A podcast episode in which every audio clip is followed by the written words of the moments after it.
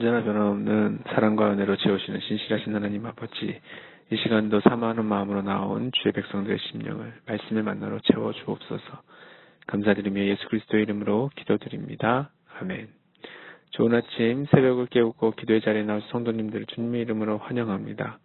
우리 모두의 삶 가운데 하나님의 은혜가 충만하기를 바랍니다. 오늘 우리에게 주신 하나님의 말씀은 야고보서 2장 1절로 13절 말씀입니다. 아, 함께 교독하겠습니다. 내 형제들아 영광의 주 우리 주 예수 그리스도에 대한 믿음을 너희가 가졌으니 사람을 차별하여 대하지 말라. 만일 너희 회당에 금 가락지를 끼고 아름다운 옷을 입은 사람들이 들어오고 또 남루한 옷을 입은 가난한 사람이 들어올 때에 너희가 아름다운 옷을 입은 자를 눈여겨보고 말하되 여기 좋은 자리에 앉으소서 하고 또 가난한 자에게 말하되 너는 거기 서 있든지 내 발등상 아래에 앉으라 하면 너희끼리 서로 차별하며 악한 생각으로 판단하는 자가 되는 것이 아니냐. 내 사랑하는 형제들아 들을지어다. 하나님이 세상에서 가난한 자를 택하사 믿음에 부여하게 하시고 또 자기를 사랑하는 자들에게 약속하신 나라를 상속으로 받게 하지 아니하셨느냐. 너희는 도리어 가난한 자를 업신여겼도다. 부자는 너희를 억압하며 법정으로 끌고 가지 아니하느냐. 그들은 너희에게 대하여 일컫는 바 그 아름다운 이름을 비방하지 아니하느냐. 너희가 만일 성경에 기록된 대로 내 이웃 사랑하기를 내 몸과 같이 하라 하신 최고의 법을 지키면 자라는 것이거니와 만일 너희가 사람을 차별하여 대하면 죄를 짓는 것이니 율법이 너희를 범법자로 정죄하리라. 누구든지 온 율법을 지키다가 이 그 하나를 범하면 모두 범한 자가 되나니 가늠하지 말라 하시니가 또한 살인하지 말라 하셨은지 내가 비록 가늠하지 아니하여도 살인하면 율법을 범한 자가 되느니라. 너희는 자유의 율법대로 심판받을 자처럼 말도 하고 행하기도 하라. 극률을 행하지 아니하는 자에게는 극률 없는 심판이 있으리라. 극률은 심판을 이기고 자랑하느니라. 아멘. 야고보서는 디아스포라 유대인 성도들을 대상으로 쓰여진 책입니다. 야고보는 1장에서 믿음 생활 속에서 겪게 되는 시련을 인내로서 극복할 것과 신앙이 행동과 일치하는 신행 일치의 삶을 강조하였습니다.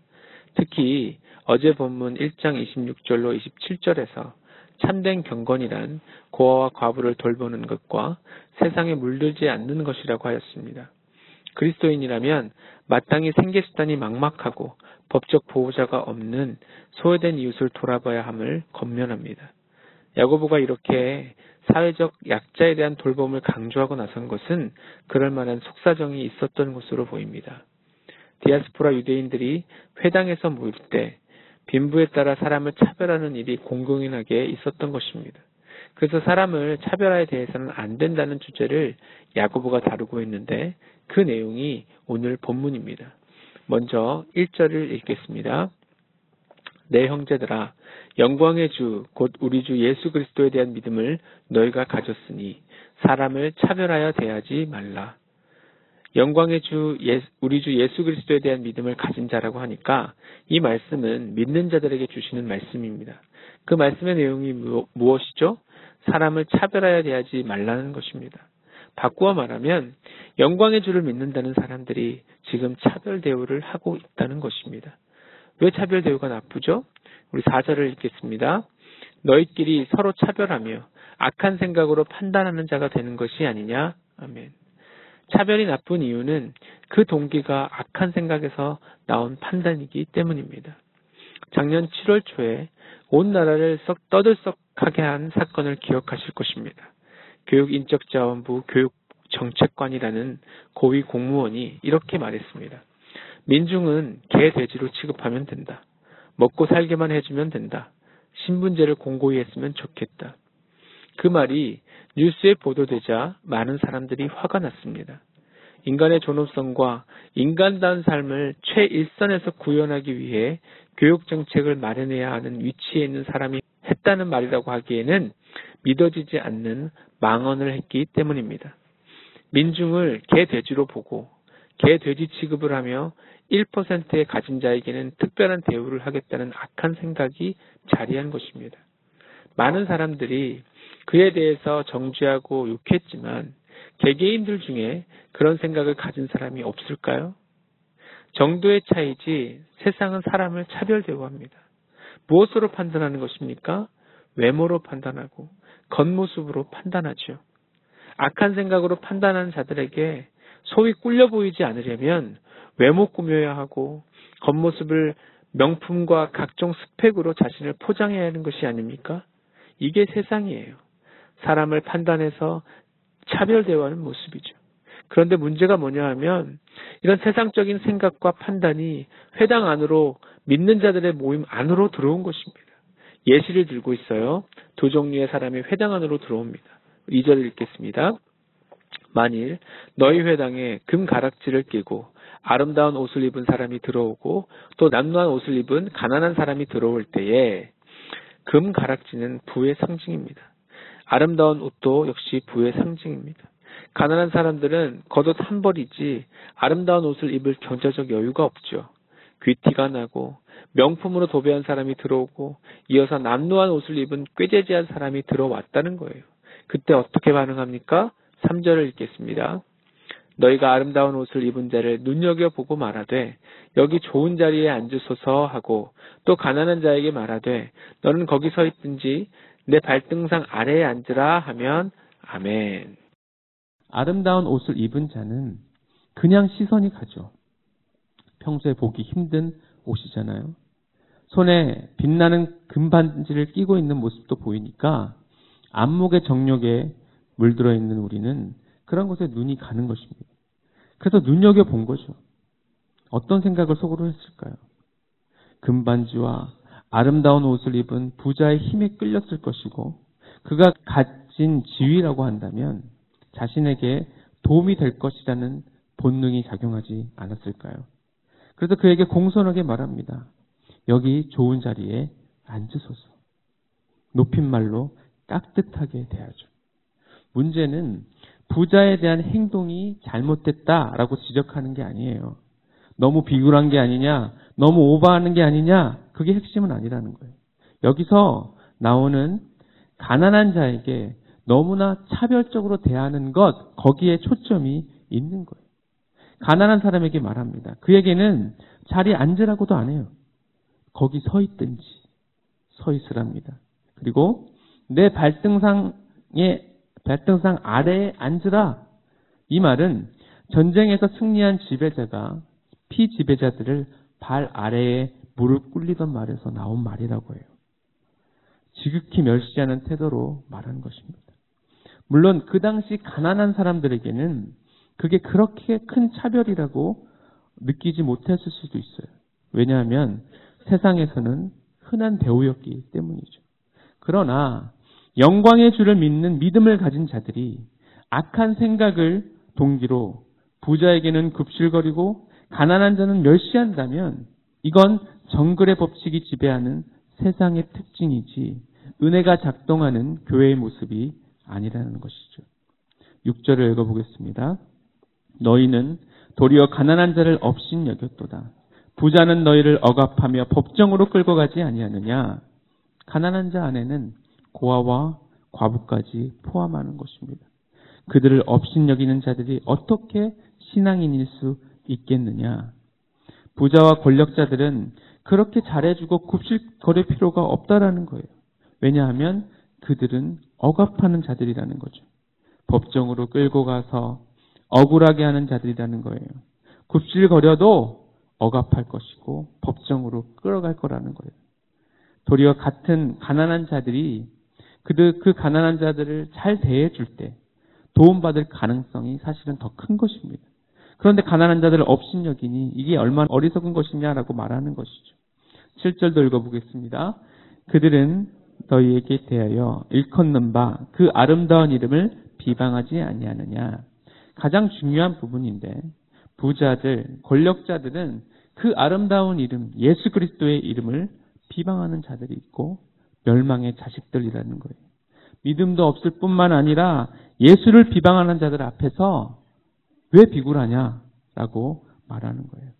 그런데도 우리도 모르게 세상적 가치관이라는 것이 우리 안에 들어오게 되니까 부자 앞에서 비굴하고 가난한 자들 앞에서 오만한 경우가 많다라는 것입니다.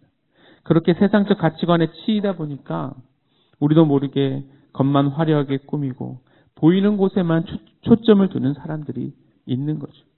차도 외제차를 끌어야 되고 옷도 명품으로 백도 명품으로 둘러야만 사람들이 자기를 무시하지 않는다는 거예요. 그건 교회 밖에서나 통하는 이야기입니다. 교회 안에서는 통할 수 없어야 되는 것이죠. 세상에는 후광 효과를 보고 싶어 합니다. 그래서 부자, 권력자, 영향력 있어 보이는 사람에게 굽실거리기 쉽습니다. 우리는 사람들의 껍데기만 보는 거죠. 어느 학교 나왔대. 지위가 뭐래. 그렇게 세상적 가치관에 차 있으면 우리는 예수님도 못 만납니다. 예수님께서 공생애를 시작하실 때 사람들이 뭐라고 비난합니까? 직업을 가지고 비난하죠. 천한 직업인 목수의 아들 예수가 아니냐. 이렇게 비난을 하고 또 사는 지역을 가지고도 비난합니다. 나다네엘이 그랬죠. 나사렛에서 무슨 선한 것이 날 수 있겠느냐. 그렇게 직업 또 지역 등 외적인 것으로 사람을 차별하다 보면 예수님을 만날 수도 없었던 것이죠. 영광의 주를 믿는 우리는 달라야 할 줄 믿습니다. 우리는 사람을 외모가 아닌 중심과 진실함 그리고 가능성을 보면 좋겠습니다. 교회는 어떤 곳입니까? 약한 자를 더 품는 곳이고 가난한 자를 더 품고 모자란 자를 더 품는 곳이죠. 그것이 교회의 모습입니다. 어떻게 하면 우리가 교회의 온전한 모습을 회복할 수 있을까요? 특별히 어떻게 하면 사람, 사람을 차별하여 대하지 않을 수 있습니까? 첫째, 하나님의 시각을 가져야 돼요. 가난한 사람에게 관심을 갖고 상속의 법칙을 믿어야 됩니다. 우리 5절을 읽겠습니다. 내 사랑하는 형제들아 들을지어다. 하나님이 세상에서 가난한 자를 택하사 믿음에 부여하게 하시고 또 자기를 사랑하는 자들에게 약속하신 나라를 상속으로 받게 하지 아니하셨느냐. 아멘. 하늘나라의 원리가 나오고 있어요. 하나님은 세상에서 가난한 자를 택해서 믿음에는 부여하게 하시기를 기뻐하십니다. 여기서 가난한 자란 사회적 지위, 경제적 상태, 건강을 포함해 부족하고 약한 모든 사람들이죠. 그런데 그 가난함 때문에 하나님을 알게 되었고 그들은 하나님을 더욱 의지합니다. 하나님께서는 그들의 믿음을 이제는 부여하게 하시죠. 우리가 추구해야 할 것은 바로 이러한 영적인 부여함입니다. 반면에 육적으로 부여한 자들은 어떻습니까? 등 따시고 배불러서 하나님에 대한 갈급함이 없는 자들이니까 하나님을 믿지도 않고 하나님을 의지하지도 않으니까 영적으로 부유해질 수가 없게 되는 거예요. 오히려 하나님은 고린도전서 1장 26절로 28절에서 그런 말씀을 하시죠. 지혜롭고 능하고 문벌 좋은 자가 별로 없다는 거예요. 하지만 하나님은 미련한 것들, 세상의 약한 것들, 천한 것들, 멸시받는 것들, 없는 것들을 통해서 그들을 선택해서 있는 자들을 부끄럽게 하신다는 것입니다. 거지 나사로 나사로와 부자 비유에서 나오죠. 이 땅에서 육적인 부를 누리던 부자가 내세에서 당하는 음부의 고통과 이 땅에서 영적인 부를 누린 나사로가 내세에서 아브라함의 품에 안겨 받은 낙원의 기쁨을 비교하잖아요. 더욱이 하나님의 방식은 점진적으로 기다려서 자기 노력으로 얻는 것이 아닙니다. 불교에서 말하는 것처럼 선을 쌓는 적선을 하는 것이 아니라는 거예요. 하나님의 때는 호련히 또 급작스럽게 오는 거예요.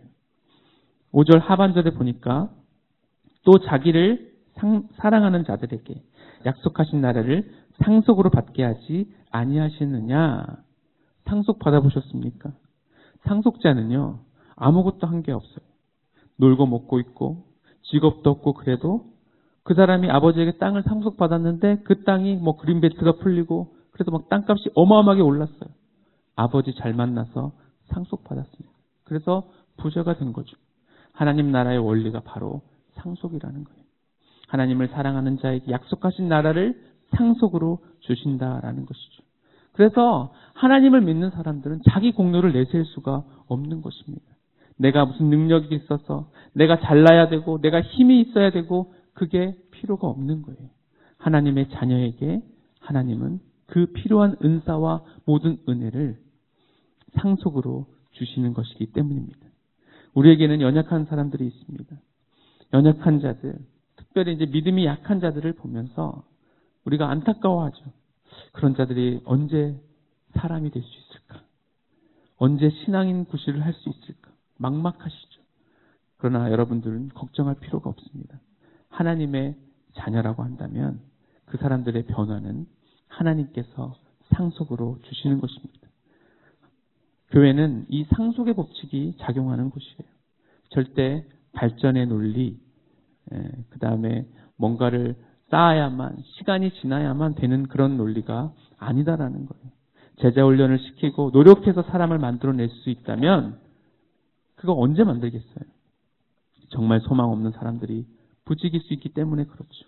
그랬다면 아마도 목회하는 우리 목사님들은 포기하는 사람들도 정말 많았을 것 같아요. 그런데 저를 포함해서 하나님 나라의 법칙이 상속의 법칙이니까 우리는 소망을 갖는 것입니다. 저 말도 안 되는 인간 어쩌면 좋을까? 그런데 그런 사람을 하나님의 은혜가 지배하게 되는 그 순간에 상속으로 믿음의 거장으로 만드시는 그 하나님을 우리는 보게 되는 경우가 많기 때문이죠. 마치 그 사람의 변화의 과정을 보게 되면 여리고성을 6일 동안은 6바퀴를 돌고 또 7일째는 6바퀴 반을 돌았어도 꿈쩍도 안 하던 그 여리고 성이 하나님의 갑작스러운 개입, 하나님의 때가 되었을 때 일곱 바퀴를 다 돌고 나팔소리와 함께 함성을 질렀을 때 그 여리고 성이 무너졌던 것처럼 어, 우리가 하나님의 은혜를 기다리고 하나님의 때를 기다렸을 때 하나님은 그 사람의 교만의 여리고성을 또 불신의 여리고성을 무례함의 여리고성을 무너뜨려 주신다라는 것이죠. 상속으로 준다는 말씀은 다른 말로 내 노력으로 되는 것이 아니라는 거예요. 그래서 우리는 이렇게 격려해야 됩니다. 하나님이 하실 것입니다. 걱정하지 마십시오. 이렇게 서로를 격려하면서 상속의 원리로 어떤 영혼도 변화시키실 하나님을 기대하는 저와 여러분 되시기를 바랍니다. 둘째, 차별하지 않으려면 최고의 법으로 살라는 거예요. 최고의 법이 무엇입니까? 우리 8절을 읽겠습니다. 너희가 만일 성경에 기록된 대로 내 이웃 사랑하기를 내 몸과 같이 하라 하신 최고의 법을 지키면 잘하는 것이거니와 아멘. 하나님 사랑과 이웃 사랑은 같은 계명입니다. 십자가의 모양을 보게 되면 가로축과 세로축이 교체하는 형태죠. 하나님과의 나와의 관계는 수직을 수직으로 볼 수가 있고 나와 이웃과의 관계는 이 가로축으로 볼 수가 있는 것이죠. 하나님을 마음과 뜻과 정성을 다해서 사랑하는 것이 크고 첫째 되는 계명이고 그 내 이웃을 내 몸처럼 사랑하는 것 그것이 어, 둘째 계명인데 첫째 계명과 둘째 계명은 같은 것이라고 했습니다. 즉 이 두 계명은 다른 것이 아니라 서로 같은 사실은 동전의 양면과 같은 것이다라는 것이죠. 하나님을 사랑하는 사람은 이웃을 사랑하게 되어 있습니다. 믿는 자들이 이 이웃 사랑하는 최고의 법을 지켜야 됩니다. 야고보는 10계명 중에 이웃 사랑에 관한 두 가지 예시를 들죠. 10절로 11절 읽어보겠습니다. 누구든지 온 율법을 지키다가 그 하나를 범하면 모두 범한 자가 되나니 가늠하지 말라 하시니가 또한 살인하지 말라 하셨은지 내가 비록 가늠하지 아니하여도 살인하면 율법을 범한 자가 되느니라. 아멘. 율법을 지킨다는 말은 모두를 다 지키는 것을 뜻하는 거예요. 그것만 뜻하는 것이 아니라 과거에도 지켜야 되고 현재도 지키고 있어야 하며 미래에도 지켜야 된다는 것을 전제하는 거예요. 그런데 현재 과거와 현재는 잘 지켰지만 미래의 어느 시점에 어긴다고 한다면 역시 그 사람은 율법을 못 지킨 것이 된다라는 것이죠. 간음을 했지만 아, 간음을 안 했지만 살인했다. 그러면 그 사람은 율법을 범한 거예요.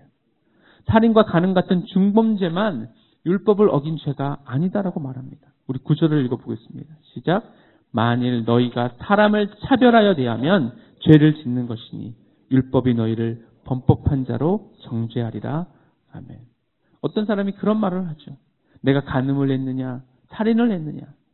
자기는 별 탈 없이 잘 살았다고 주장할 수 있지만 그런 죄, 눈에 보이는 죄, 큰 죄를 짓지 않는다고 하여도 그 사람이 존귀한 하나님의 형상으로 지음받은 어떤 한 사람을 무시하고 차별하게 된다면 살인, 간음 수준의 큰 죄라는 것입니다.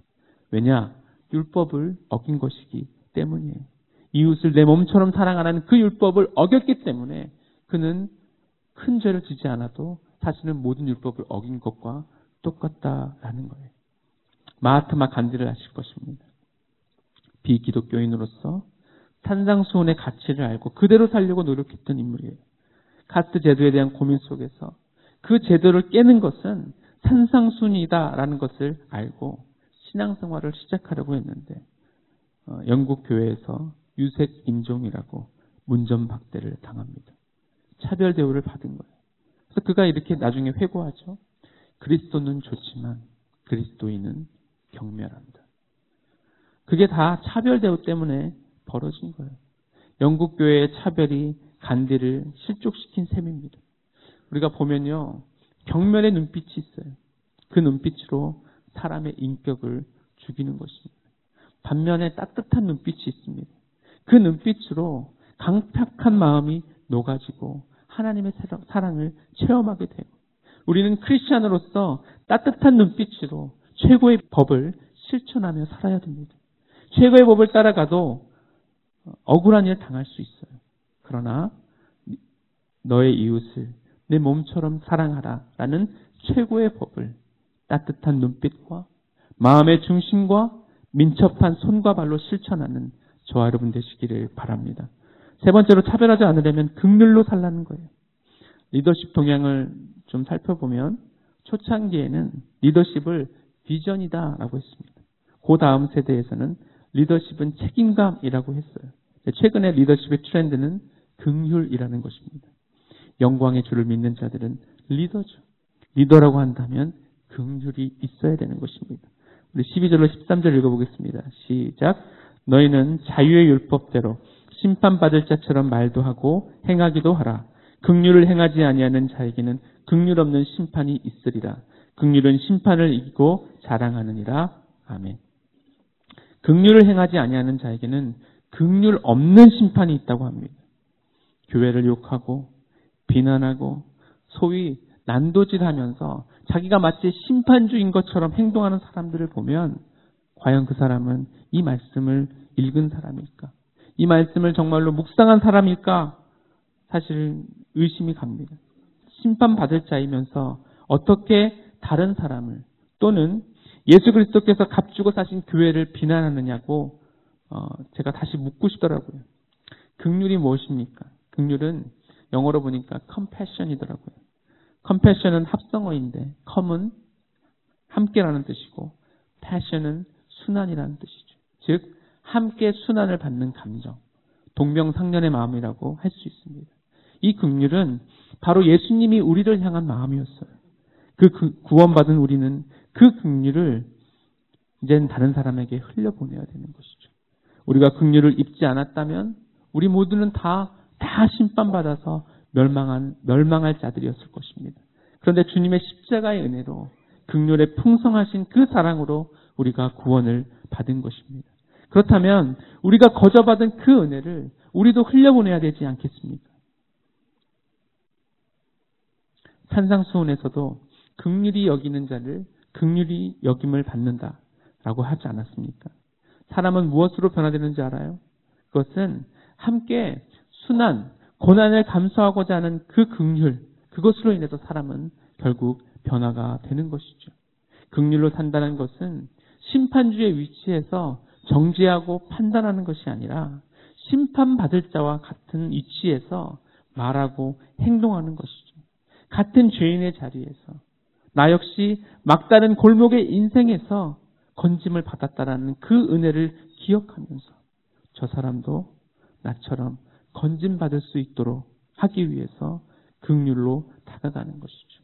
그런 극률의 마음은 전달되게 되고 그리고 그가 하는 호소는 들려지게 되는 것입니다. 이렇게 극률을 행하는 삶을 살 때 우리는 심판을 이기고 또 한 영혼이 주님 앞에 돌아오게 될 줄로 믿습니다. 말씀을 정리하겠습니다. 차별의 죄는 살인 또는 간음에 준하는 심각한 죄라는 것을 잊지 말아야 됩니다. 차별하지 않으려면 하나님의 시각으로 살아야 되죠. 신앙은 눈이 바뀌는 것입니다.